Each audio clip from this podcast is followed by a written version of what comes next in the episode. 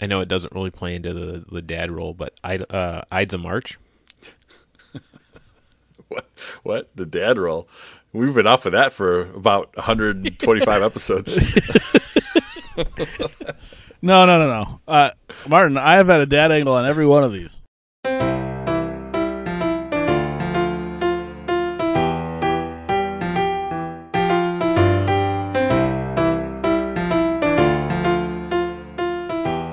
Welcome to our Film Fathers podcast, the definitive podcast about fatherhood, film, and fatherhood and film.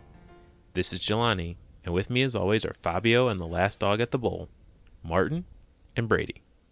I made one decision in my life based on money, and I swore I would never do it again. Baseball thinking is medieval. They're asking all the wrong questions, and if I say it to anybody, I'm I'm ostracized. I'm I'm I'm a leper. So that's why I'm I'm cagey about this with you. That's why I I respect you, Mr. Beane. And if you want full disclosure, I think it's a good thing that you got Damon off your payroll. I think it opens up all kinds of interesting possibilities. This week, we got romantic about baseball with the beginning of the season just getting underway. Unlike the new season, we don't have a pitch clock on us, and we took full advantage of one of the best recent movies about America's pastime. With Moneyball, the focus is on the front office moves and the revolutionary approach that the Oakland A's and their general manager, Billy Beane, took in assembling the team. Now, the important question is who read the book? You know I did.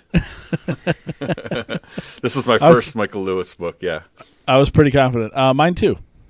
I did not. I didn't get in until The Blind Side. Oh, you read The Blind Side, but you haven't read Moneyball? No, yeah.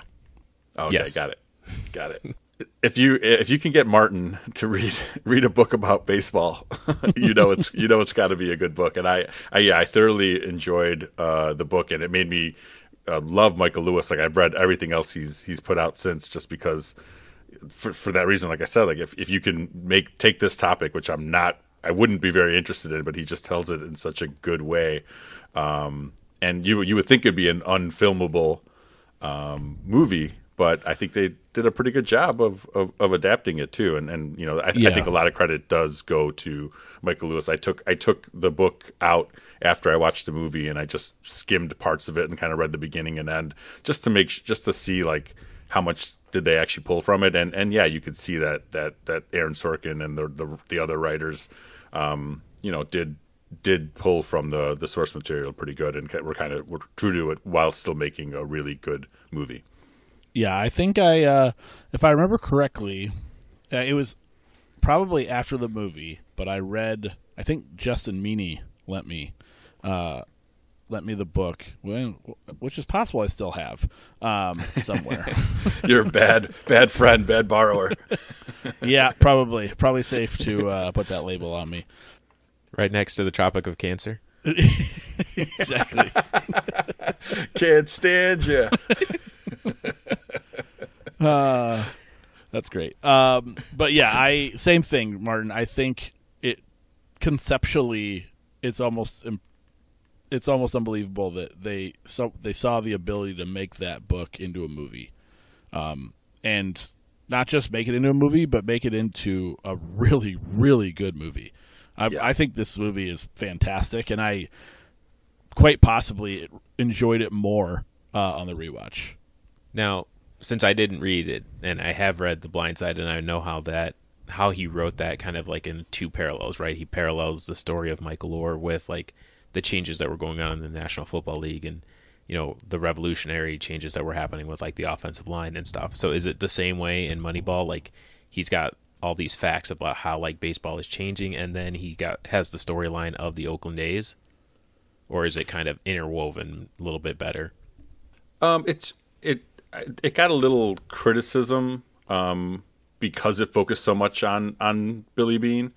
Um, and and he didn't love that. Like he, at the end of, uh, like I said, I read reread some of the end of it, and and like the afterwards, he was saying like how uh, how he kept on getting kicked out of the office, and they did, they didn't even really know how what the book he was writing was really going to be about. He he he told them that it would not just be about the A's and not just be about Billy, but it ended up being a lot more of a you know just like the movie is like they show Billy's experience um, you know going into going right into the major leagues instead of uh, instead of taking uh, taking a scholarship to, to Stanford, and you know and how that shaped him as a person. So I think people were were criticizing Billy Beane for like saying that oh he the people thought that he wrote the book, and we're like oh yeah he wrote a book about himself and how much smarter he is than everybody else. And it's like Got it. You know it's it's clear, clearly not true. So so yeah I think it, it ends up being and and Michael Lewis is good about taking like a couple of main characters. I feel like and like focusing on them in in all of his books. And in, in um, uh, I'm thinking The Big Short as well. He he does he does that really well. Like taking a, a few guys that are that are really the smartest guys in the room and, and, and focusing on that to tell the, the tell the larger story of the you know 2008 financial meltdown. Um, um, but in this one, yeah, he focuses on Billy Beane a lot, and then other people that you know that are under his circle. I think I think the uh, what's Paul um, Jonah Hill's character is Paul Brand. Peter um, Peter Brand. Peter Peter Brand. Um, so he's that's like a I think like a composite of a couple different people. There is a Paul Podesta or something something like that. Yeah, Podesta, I believe. You yes, guys might even know who. The, DePodesta, yeah. Um, so it seems like that's the closest person to to the Paul Brand or Peter Brand character. Well, so so I had a note was I I was curious. I'm like, that's interesting that I've never heard of Peter Brand. Like you'd think the person being portrayed obviously be as revolutionary and as known as a Billy Beane, assuming that usually from that that spot you're going to move on to being a general manager. So I looked it up and I was like, oh, that's because there is no Peter Brand. It was yeah. based on Paul DePodesta, who, according to the directors, said that uh, he asked not to have his real name used in the movie, but was still very helpful throughout. Um, and they didn't really have to change his name, um, but they did just to kind of acquiesce. And it's interesting to me. One, one thing that was interesting to me was well, real quick on him. So DePodesta, he went on to be the general manager of the Dodgers, uh, pretty young and he now and has for a while, and I know him as he actually made the transition from baseball and went over to work for the Cleveland Browns. He was part of their like attempt to bring Jelani. I don't know to if you Moneyball that. football. Like yeah, when they kind of brought in, they took like they kind of were one of the first teams to, to at least loudly take on the more analytical approach, and they brought him in. I think in like like six seven years ago, and he's still there. Yeah. and was a part of. uh so he's definitely still doing uh, what he was doing, uh, but he's he's moved over to the football side of things. So all uh, onside kicks and two points two point conversions. totally um, going forward on fourth down. But the part that I thought was interesting was asking not to have your name used when, to me, there's absolutely zero way that your name wouldn't come out anyway. So like, what's the be- real benefit of not having your name used? the book's already written though, right? So, you mean his name's in the book. So it's like if his name's in the book, isn't his name going to come out if, you know, if they don't use it in the movie? That's one of the questions I had for you guys. How do you think people felt about being portrayed in this film? Like I can understand like you getting the book written and you like your name pops up and people don't really I mean they can get an opinion of you, but I mean again, we live in an age where not many people read that many books. Um, so you know when the movie comes out, it's more digestible to a larger audience. So do you think like Billy Beane was like excited and ecstatic that Brad Pitt was playing him, and then he got to see the role that Brad Pitt played, and it was like who's not going to be excited at least a little bit, right? Like you know, and then you know you when you when you're Art Howe and Philip Seymour Hoffman's playing you, but uh, he did not like it. completely unlikable. Yeah, right? Art Howe, Art Howe said he he's not a fan of the way he's portrayed in that movie albeit by, I mean, by Philip Seymour Hoffman. Yeah, Philip Seymour Hoffman, I think, did a great job. He just he just looks like a baseball manager. Well, he could in, do so much with like just the expression and and just yeah. being like visibly frustrated and and over it. And the other thing though is I think partially why they he didn't Art Howe was reportedly wasn't a huge fan of the portrayal was that he wasn't against the Moneyball approach and was like a fan of Hatteberg, and so like I think some of that dr- dramatic aspect that obviously got played up wasn't necessarily accurate. So to Johnny's point, that becomes the perception of Art Howe as yeah, the right. stubborn, as the villain. yes, to essentially as the villain, and that may not have been close to true. I I, I don't. I'm not going to pretend to know, but uh, that has been reported that he was kind of against, not not happy with it, and that was probably why. Not because Philip Seymour Hoffman played him, but he looks like the asshole. Yeah. The other thing that I remember when this book came out, and you know, obviously when the movie came out, and people were like, "Yeah, that's a great story and all," but one thing that like they failed to disclose was that they already had amazing starting pitchers. They had, They had, one like- of the best staffs in, ever in baseball. Yeah. they had like a ridiculous uh, pitching staff already. I made uh. A note because I, I it's been brought up before. I remember when the movie came out, er, that was that was brought up. It was like, oh, they they glossed over the fact that they had a Cy Young winner, a soon to be Cy Young winner, and they had like a crazy good staff uh, with Barry Zito, Mark Mulder, and uh, Tim Hudson, and they only brought up Tim Hudson twice. Once uh, Beane's walking through the the or the clubhouse. It was like Huddy, like something about like work on the slider or something like that. And then they show the back of his uniform during a game. I think in the the twentieth win uh, streak Yeah. game, he's pitching and essentially gets. That's it. That's the entire mention that I saw of the the staff. Well, in the very beginning, when they're looking at the the lineup, because they pass over across the board, and Hmm. you see that like they showed like Jermaine Dye in right field, and then they showed like Hudson, Mulder, Zito, and then Gotcha. Lidle. That was the one like that was the only time you ever mentioned they ever mentioned that starting pitching. Yeah, But I was like, yeah, those were pretty good, was- big names at the time. It was mentioned in the book that it's like, as, yeah, as, and as long as you have three really good starting pitchers, that's going to help you win in the you know in the postseason.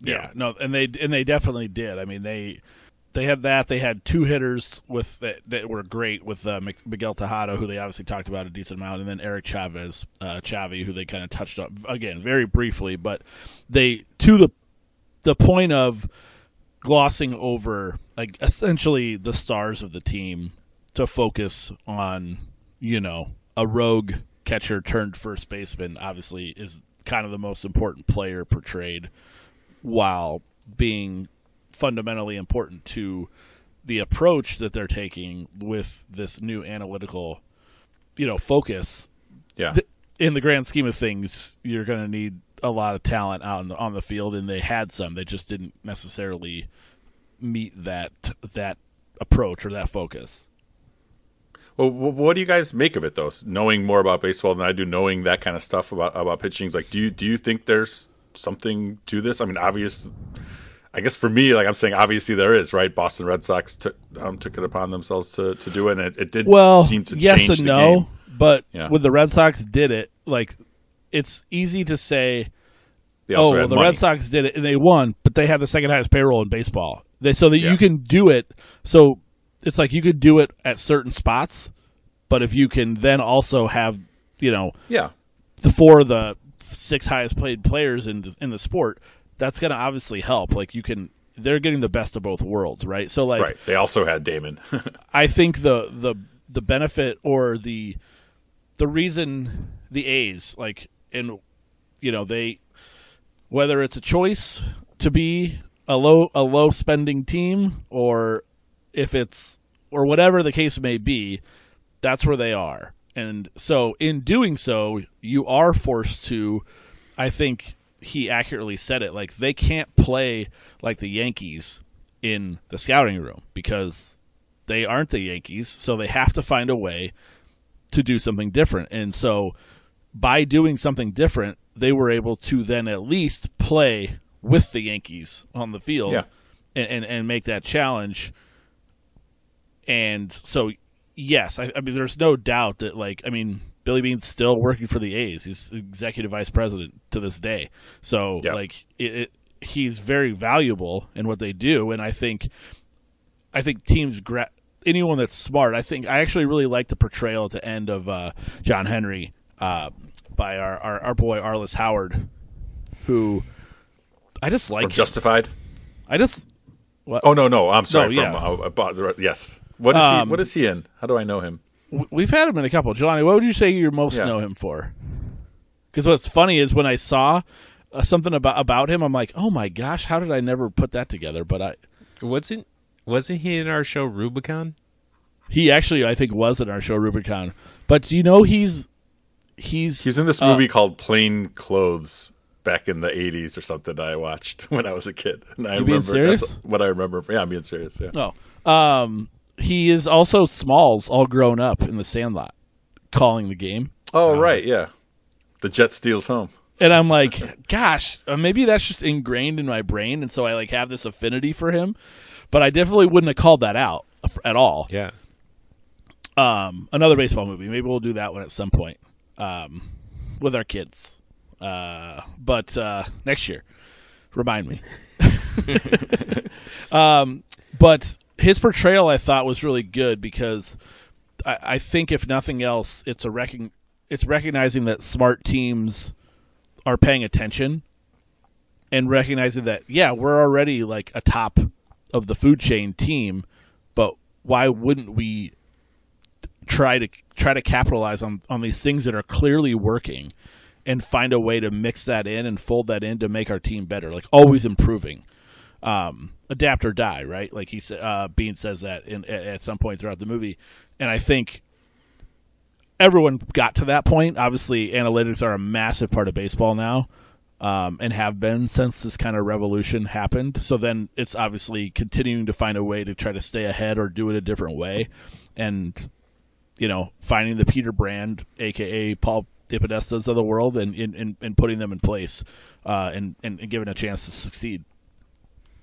I think the the funny part about it though is like even like Brady said, where all these teams are adding analytics departments and analytics specialists and things like that to evaluate it. There's still teams that out there just like let's spend as much as we can, right? And we're gonna you know buy the best players that we can find. Like Well, that's worked. the Mets, right?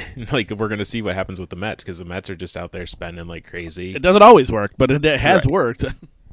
um, you look at like you like some of the contracts that some of these players are getting now. You know, fully guaranteed contracts of three hundred million plus. Right? Well, let's say you're buying. Let's say you have that that payroll that's either endless, you know, or Steve Cohen's like, sure, give me the five best free agents on the market. You do then have to fill these other positions, so that's where you can interweave some of this analytical stuff and be like, yeah, let's find a Scott Haddis- Hatteberg, or let's find a.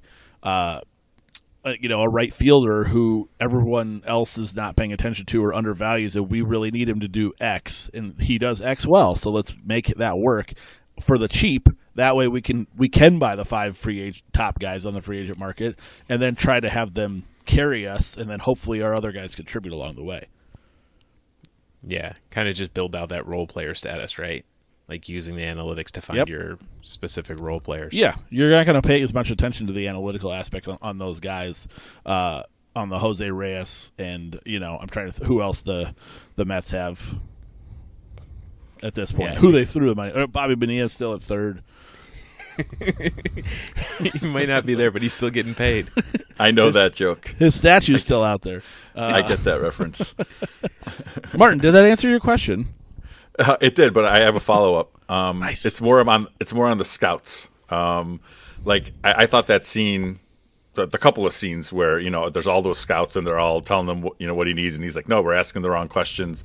Like I, I feel like that is such like an old guard, and they and they had like Yep. the the so much to lose, right? In in having to follow these stats because they're always saying, "Oh, oh, he's got a good face or he's good, great body," you know, uh, five tool player, all that kind of stuff that that they think is important, that they has been important for hundred years, and it's threatening their way of life to say, "No, we can, you know, we could have this nerd come in and, Yeah. and, and do better." So, like, uh, what's your what's your take on on all that stuff? Like, are scouts just uh, are they? I think scouts I, I don't had think they're to worthless, adapt. but I think but they, had, to. I adapt, think, yeah. I, if nothing else, I'm get, and I'm not going to pretend to know, but I think if nothing else, it added. It probably did, you know, figuratively kill off some of the old guard and Mm-hmm. and allow. I think you heard about it. That, You know, teams were bringing in more like young, super intelligent like g- nerd sports fans who were like, Yeah. I can look at this and contribute. Now, maybe they glean a little bit of that innate, I, you know, the eye, the that that uh, the one you know the scout uh, talks about that he's like we, you know, they know what they're looking for after all this time, and they see the intangibles. Some of these guys, but even listening to them describe it, tells you it's not like exact, right? Like you're gonna miss. You're gonna say, "Oh, I saw something.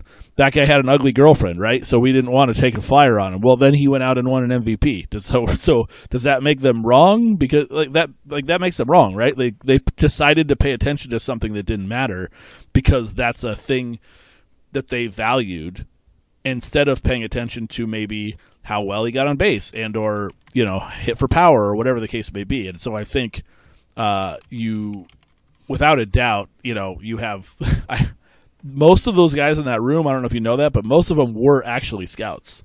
Oh, they were were major league scouts. I mean, you probably recognize a couple actors uh, yeah. at the table. Our our, our, our, our guy Art, Art right from Justified, from Justified yeah.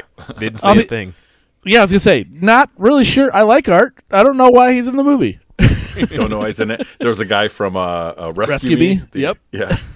he didn't really say much either, I don't think, but he he said a, couple of lines. Yeah, so I don't know what specifically why they. Uh, maybe it was just so they had they wanted to put actors in the lines in, in, the roles that, that had lines, and the other guys just got to sit at the table and and and talk about uh, uh, scouting. You know, I think he just uh, looks like a scout.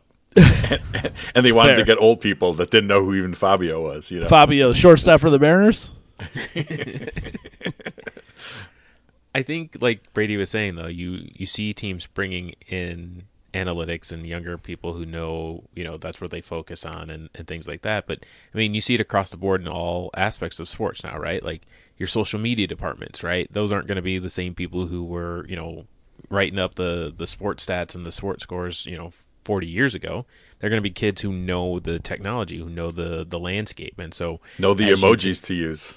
right, exactly. So as you grow and you want to reach those new markets and tap into those new resources, you got to have people who are fluent in those areas. And so, you know, by bringing in the kids who were good with math and you know spent their time doing the analytics and playing, you know, fantasy baseball and things like that, where they got introduced to it, but then they can take it to the next level to incorporate that into helping your team win is is no different than finding the kids who are good at TikTok or web pages or you know um, doing stuff in the social media space to to enhance your your branding. Yeah, I I personally like I I love the concept of moneyball you know and that it's a verb now. Like i'm just going to moneyball this shit you know? Like when you when you come in and take an analytical approach to something that traditionally doesn't have it um, i think it's just it's become become that verb. So yeah i like i said i really enjoyed this book. Great movie and uh, and and just the entire concept of bringing bringing the nerds in to you know to to use math to uh, make make the sports guys um, you know learn learn something I think is uh, is great. Yeah, and I think they give a you know they smartly and wisely shouted out Bill James, who is right you know the godfather of that idea and you know, someone who scouts frowned upon because it was a threat to their livelihood and, and someone who they, you know, guffawed as, no, he couldn't know what he's talking about because he's doing it wrong. He's not going and sitting and watching tape for 100 hours and di- dissecting a swing. He's looking at something else. But there's clearly multiple ways to go about it. And I think it was a very, very well done, very well written, and very well portrayed. Um, on screen. I, I will say I did not. I feel like the first time I watched this, I was unsure if I thought Brad Pitt was really the right choice. And watching it this time, I I think he was awesome. And I'm and I'm admittedly a Pitt fan, but um, yeah, I, I think I think he did great. And um, they do mention that Billy Beane is was prone to to anger. you know, didn't really didn't like losing, and uh, and would like be the guy that that breaks you know breaks a bat over his knee, and they showed that a, a few times, or like you know throws stuff when when things don't go well, um, which I thought was great. And then yeah, I mean he and Billy Beane, he kind of I think he does kind of look you know look like him. Like if you're gonna pick, there there probably are some some similarities there in, in terms of looks. I mean, Brad Pitt's much much handsomer, but but Billy Beane's not not an unattractive man either. Like I yeah, like I said to Jelani earlier, I think it, most people are going to be. I would hope Jelani would be impressed if they if Brad Pitt played him in in a movie. You know, I'd take it. i will allow it. He's uh, uh, yeah, I don't know who's who's upset about something like that, but um, the speaking of actors, I I put this down in my notes, and then as I was I think it's a no doubter. Like this movie was a massive catalyst on the Chris Pratt Chris Pratt rise to stardom. Yeah, I don't think I knew who he. I don't think I knew he was in this until much later. Like, was he already in Parks and Rec at this time? I think Parks and Rec had started. Um, I'll double check that really quick, but Parks and Rec was, yeah, looks like, yeah, for two years. So and and he was a big part of season one. So 2009 was the beginning of Parks and Rec. This was 2011. Um, but the note I saw after afterwards was he auditioned for the role of Hatteberg, and he was told he was too fat. Uh, which, if you've watched Parks and Rec, he's definitely that's kind of his thing, you know, in the beginning of that show. Um, and he decided to lose weight before the role was cast. He said, "I check maybe once a week." He recalls, "I'd say, did they cast it? No." And I just keep working out. Finally, I got in good enough shape that I took a picture of myself. I sent it in, and they got the role.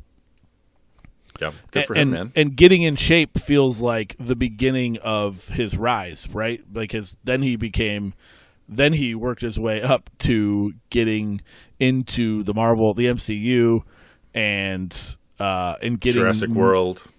Yeah, getting into that more fit. Uh, the Guardians came in 2014. Yeah, Uh, okay. and I f- it feels like that is all stemming from like essentially his motivation to get in shape and become an act and like get in. This is obviously a drama as opposed to the the comedy world that he was living in. yeah, he recommitted. I'm going to really recommit, guys. he says in Guardians, like the second one or Endgame, maybe. Deep pull. Yeah. I thought I thought Jonah Hill did a really good job too. I I thought that's what you were going to say at first. Yeah, I, I actually don't know that I love Jonah Hill in this role. because he was too serious, or what? I don't know. I, I just I don't I I I que- I I I think it's I think you'd beat it. I think someone else think- could have done that better. I think for for the role that it is, he's not he's not too shy and not too like he is quiet and reserved, but I think that's kind of, you know, a stretch for for what we've seen Jonah Hill do, right? In the past, right? It was always like he was the loud, obnoxious kid um in whatever. And then this was more Superbad. like Yeah, right? Like, you know, he was just this was more like subdued and kind of just, you know, the nerd, right? And taking taking a back seat to Brad Pitt, but I thought he did it really well, you know, being I able to I like do too. Maybe he uh, maybe this was his uh his wake up call too. Maybe he got in shape after this, you know, like changed his whole life, became dramatic, learned a whole you know, maybe you're right. This was the catalyst for him is this movie has changed the film industry entirely. the uh the one character that I wasn't sure on, and you guys correct me if I'm wrong, but who was Robin Wright's new husband? Spike Jonze. Uh, It Yeah. was Spike Jonze, right? I look. I looked him up. He was. He didn't show up in the. Uh, Uncredited. yeah. Why, why is that? I wonder. I don't know how that works. I also don't know why they got him, but you know, they did. And Robin Wright, like I feel like she got really high, um, like ranking on the uh, on, on the credits at the end. She was like the third person listed or something. Was Like, she really? She was barely. She was like barely in it. She's definitely barely in it. She's obviously a big name. Um, Right. It, it just would seemed feel weird like me. A stretch for that to be necessary. But uh, yeah, I I mean, sh- I'd say that whole scene was unnecessary. we've we've talked about that before. I think that I think the I get the dynamic of bringing in the the the new husband or boyfriend or whatever Spike Jonze was completely unnecessary. Like you don't really need him to come in and like butcher Giambi's name for anything other than to make a point that she chose someone not in baseball. But um but yeah, I, I would agree. It, it if you, if there's nothing about the family, I mean the daughter's probably they've made that kind of important. But I again, I don't know that that movie's worse if the whole family dynamic's not captured at all. I did not need to hear that song twice. I know that. Yeah, apparently Once they would've said the director really liked it, so they put it in there twice. And the song that she's singing hadn't even come out yet at the time. Like, kind of, the director kind of threw the whole movie in up in the air for like, if you want to care about that stuff, he kind of almost fucked the whole thing up. Is it is it a Moldy Peaches song? It sounds like the Moldy Peaches.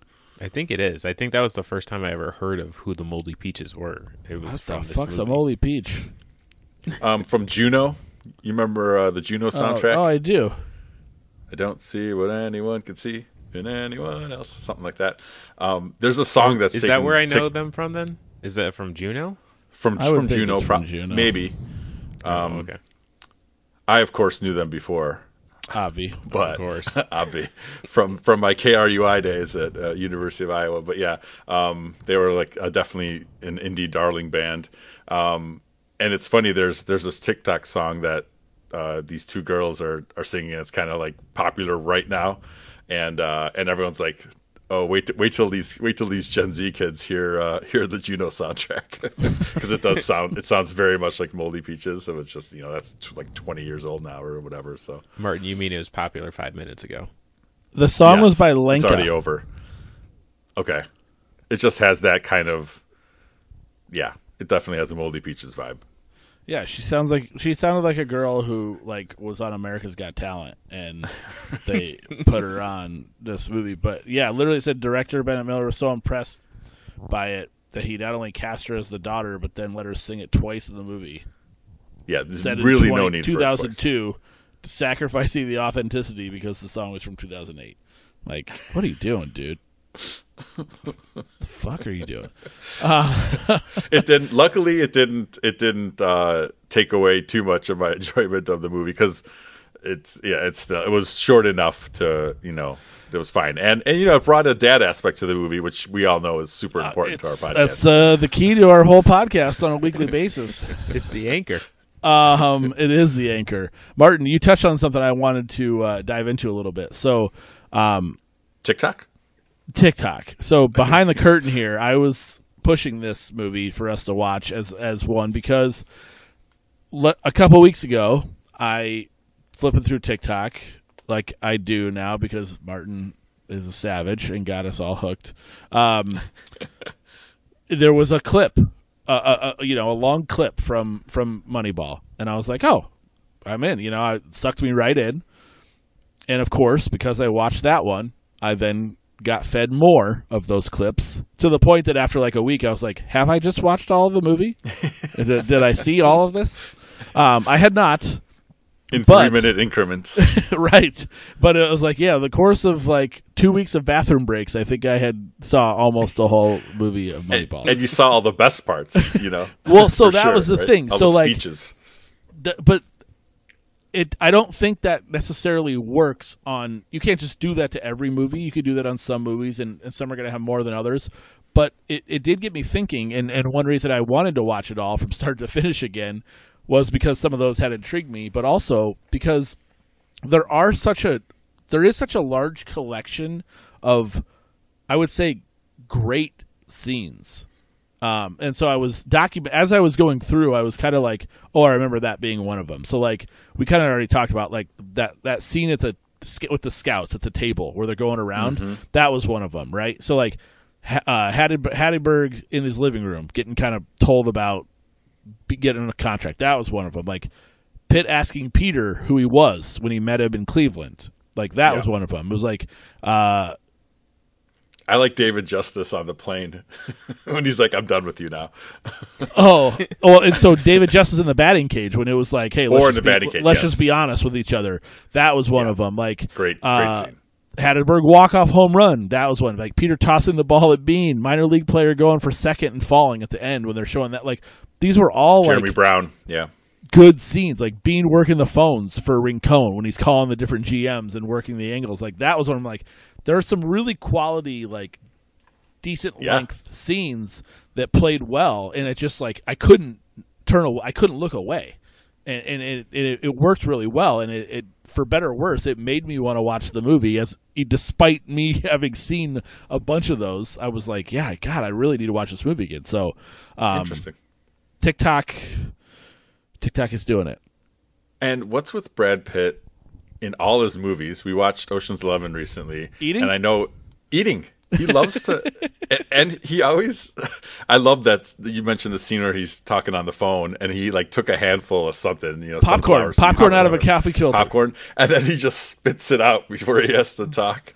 I was I was dying. I'm like, So I wondered if it was a Beane thing. I wondered the sunflower seeds. I wondered if that was like a, a, a- a- like a, a thing they they pulled straight from Billy Beane, who's like the dude's always like munching on seeds, which would would play as a former player. But Right. wasn't he? Was he doing um like Dip. like dip too? Because he was spitting in a cup, right? That Yeah. wasn't. No seeds, I think. You think it was seeds? No, he was also dipping. I have an in the be- ashtray.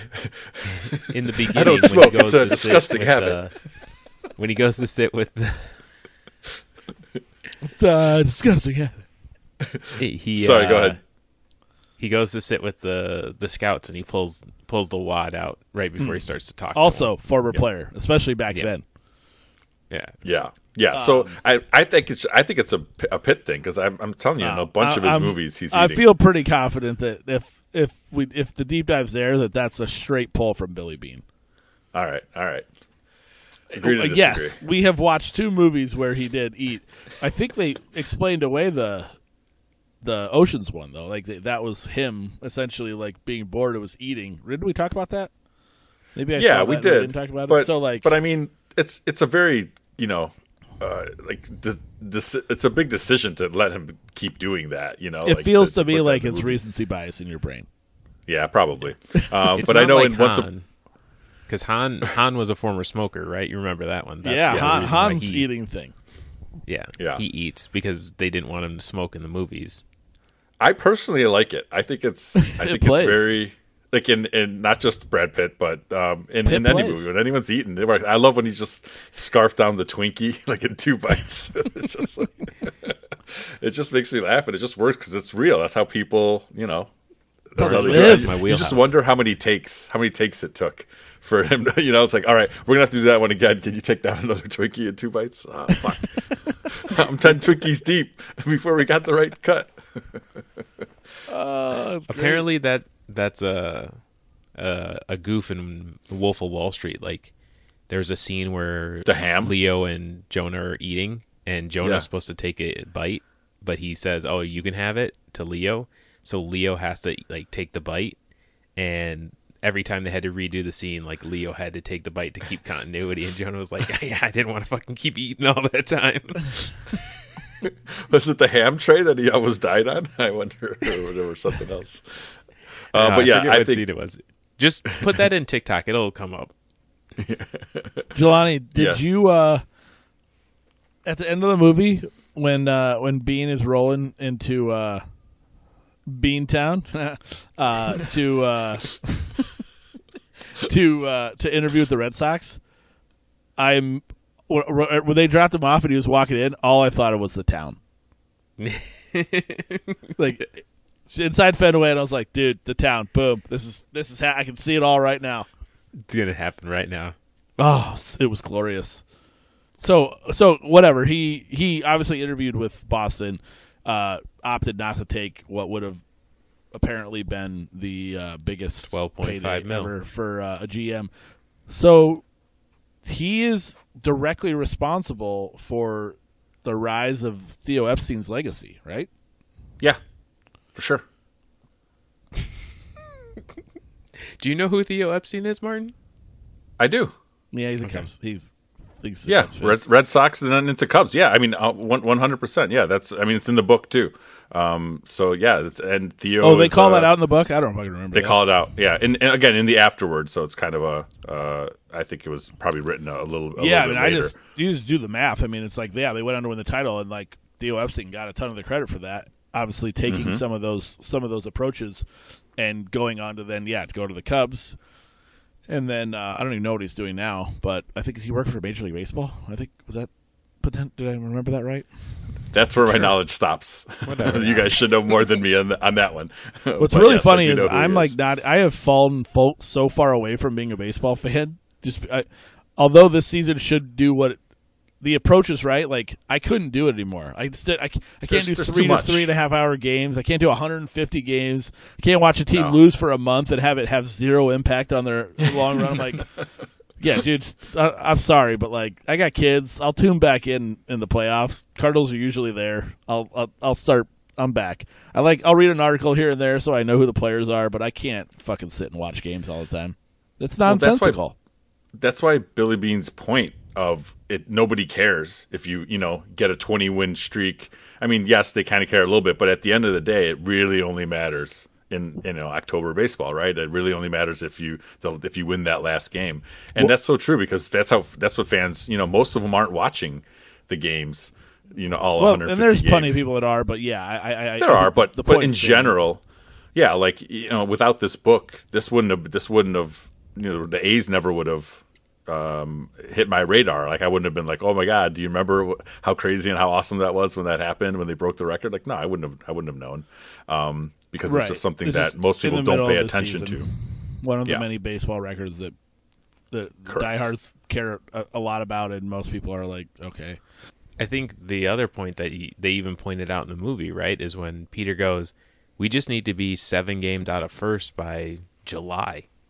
Like they don't even yeah. need to be in first. They're like, we just need to be within striking distance. Yeah, there's there's just so many goddamn games. I mean, I've watched it before. I've watched the Cardinals be not great and then like scrape into the playoffs and then go on to win a World Series because they got hot. And It's like why would I why would I care about all that? Why would I care about 5 months of like cold baseball into hot baseball into like colder how baseball? I, how about I just tune in at the end and then in the playoffs and we'll see what happens?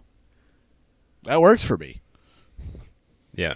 If people um, told you you needed to watch 162 episodes of a show, you would say, "Fuck that! I'm not." What show? show? Whoa, whoa, whoa! What show? not one written the by Wire? Aaron Sorkin. Sure. How many episodes of the, How many episodes of Seinfeld were there? Probably about that. Yeah, I feel like it. I, I, bet it's not quite that, but I bet it's close. Um, but did you uh, do that every season? Yeah, right. Over and over again. Uh, West Wing. Yeah, I could probably get there. Um, what if What if there were less games? Nothing. And like you just need, you had less less pitchers, right? Because like the whole the whole point is resting your. If you have so many pitchers. No, that's like what if you were only able every five days? What's that? They'd still use them every five days, probably, or every five yeah. games. Yeah, but that's what I'm saying. If you only had, you know, it wouldn't like, change. It wouldn't change the amount of pitchers they had. I don't think. You don't think so? Okay. Yeah, Maybe. I, I think. Or like in the relief or in the bullpen or something, but I, I think you're you're not going to have guys all of a sudden be like, all right, well now we'll start you every three games. I also think where we're shit. at now, like people just aren't going to be. You can't invest in that much time, right? Like there's just too much stuff going on. Our world's moving too fast, and you know you can even ask like people watching, you know, fans of basketball. Like basketball has 82 games, and people are like, that season's too long. People don't they don't care. I mean, football. Even oh. sometimes you don't even watch every football game, right? In basketball, you're talking about teams with losing records making the playoffs. Right. Like there's flaws for sure. Yeah, I'm just I'm just asking what how, how do you fix the flaws of, of baseball? Like so, it... I think there. Um, I think the speed of the, game, I think that's wise. Um, it's not going to probably make me tune in on a regular basis, but I would be at least I'm not there yet, especially right now, but like with Roman now getting more into baseball, if I knew the Cardinals were going to be on, I would be more likely to turn it on knowing that it's going to be closer to a two two hour and 15 minute game than a three and a half hour game. Cause like what we don't, we can't do that. It doesn't make sense. It doesn't make sense for me to turn a game on and be like, all right, well, you could see three innings and that's an hour and a half. Like, yeah. yeah. Hope you had fun. what if you bed. like do like a soccer like a soccer thing and you like relegate teams, you know, uh, promote them or relegate them into into lower leagues, lower levels? That'd be that'd be more exciting. I feel like you know if like your team's about to get. It doesn't to me that doesn't change change yeah. the bigger problems they have. The bigger problems they have, in my opinion, are the there's too many games and the games were too long and slow. Well, they're they are addressing the slow aspect, which I give them credit for because I think I'm sure there's a lot of people who are up in have been uh, audibly up in arms about that. I I think good, make it faster. You can't go wrong. Well, what, what I'm saying is, I think they're slow and boring because they're inconsequential. I think if you make games that are consequential, like playoff baseball, you want more of that. You know, when you're watching a, a, a your your team in the series, you, you want you don't want it to end. Then you could just start in the playoffs. But um, all right, all right, fair enough. No, I mean, I think make, I make the regular season more exciting. You aren't going to be able to, do, in my opinion, you're not going to be able to do that. But they can make three and a half hour games go away, which they have seemingly attempted to do, um, and that will help because it is literally you could turn a game. I mean, and I I don't know. I'd argue I'd argue vehemently that like golf is more exciting to put on than baseball is. like yeah. maybe Sometimes. there's a fun game that will happen, and then maybe some guy, but like you turn to baseball, there's plenty of games that are absolute garbage. I mean, you have a pitcher's duel is fun if you really care about good pitching. So Martin, Martin, I think you might be onto something though. If you had like a mid-season playoff race, right, where you have like mm-hmm. you take you know after the first 100 or first maybe not even 100, right? Maybe the first like 50. 60 games, right? And then yeah. you evaluate who where they are. Then you have like a playoff tournament, and then if you win, obviously you get vaulted to the top of your division. Yep. And then everybody else, you know, gets reseeded.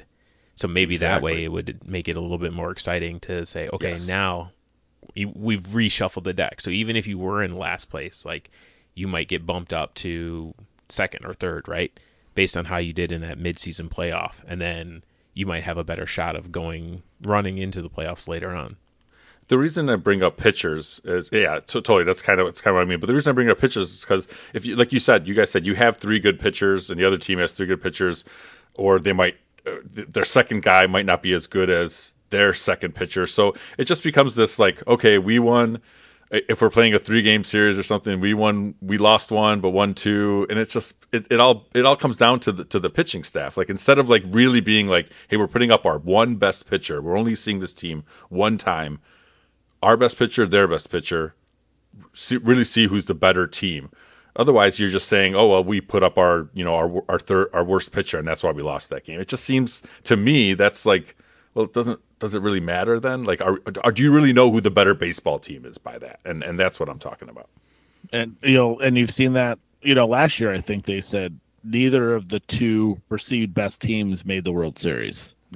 Yeah, exactly. Like on any given day, like they're saying, like any anything can happen. Oh yeah, um, definitely.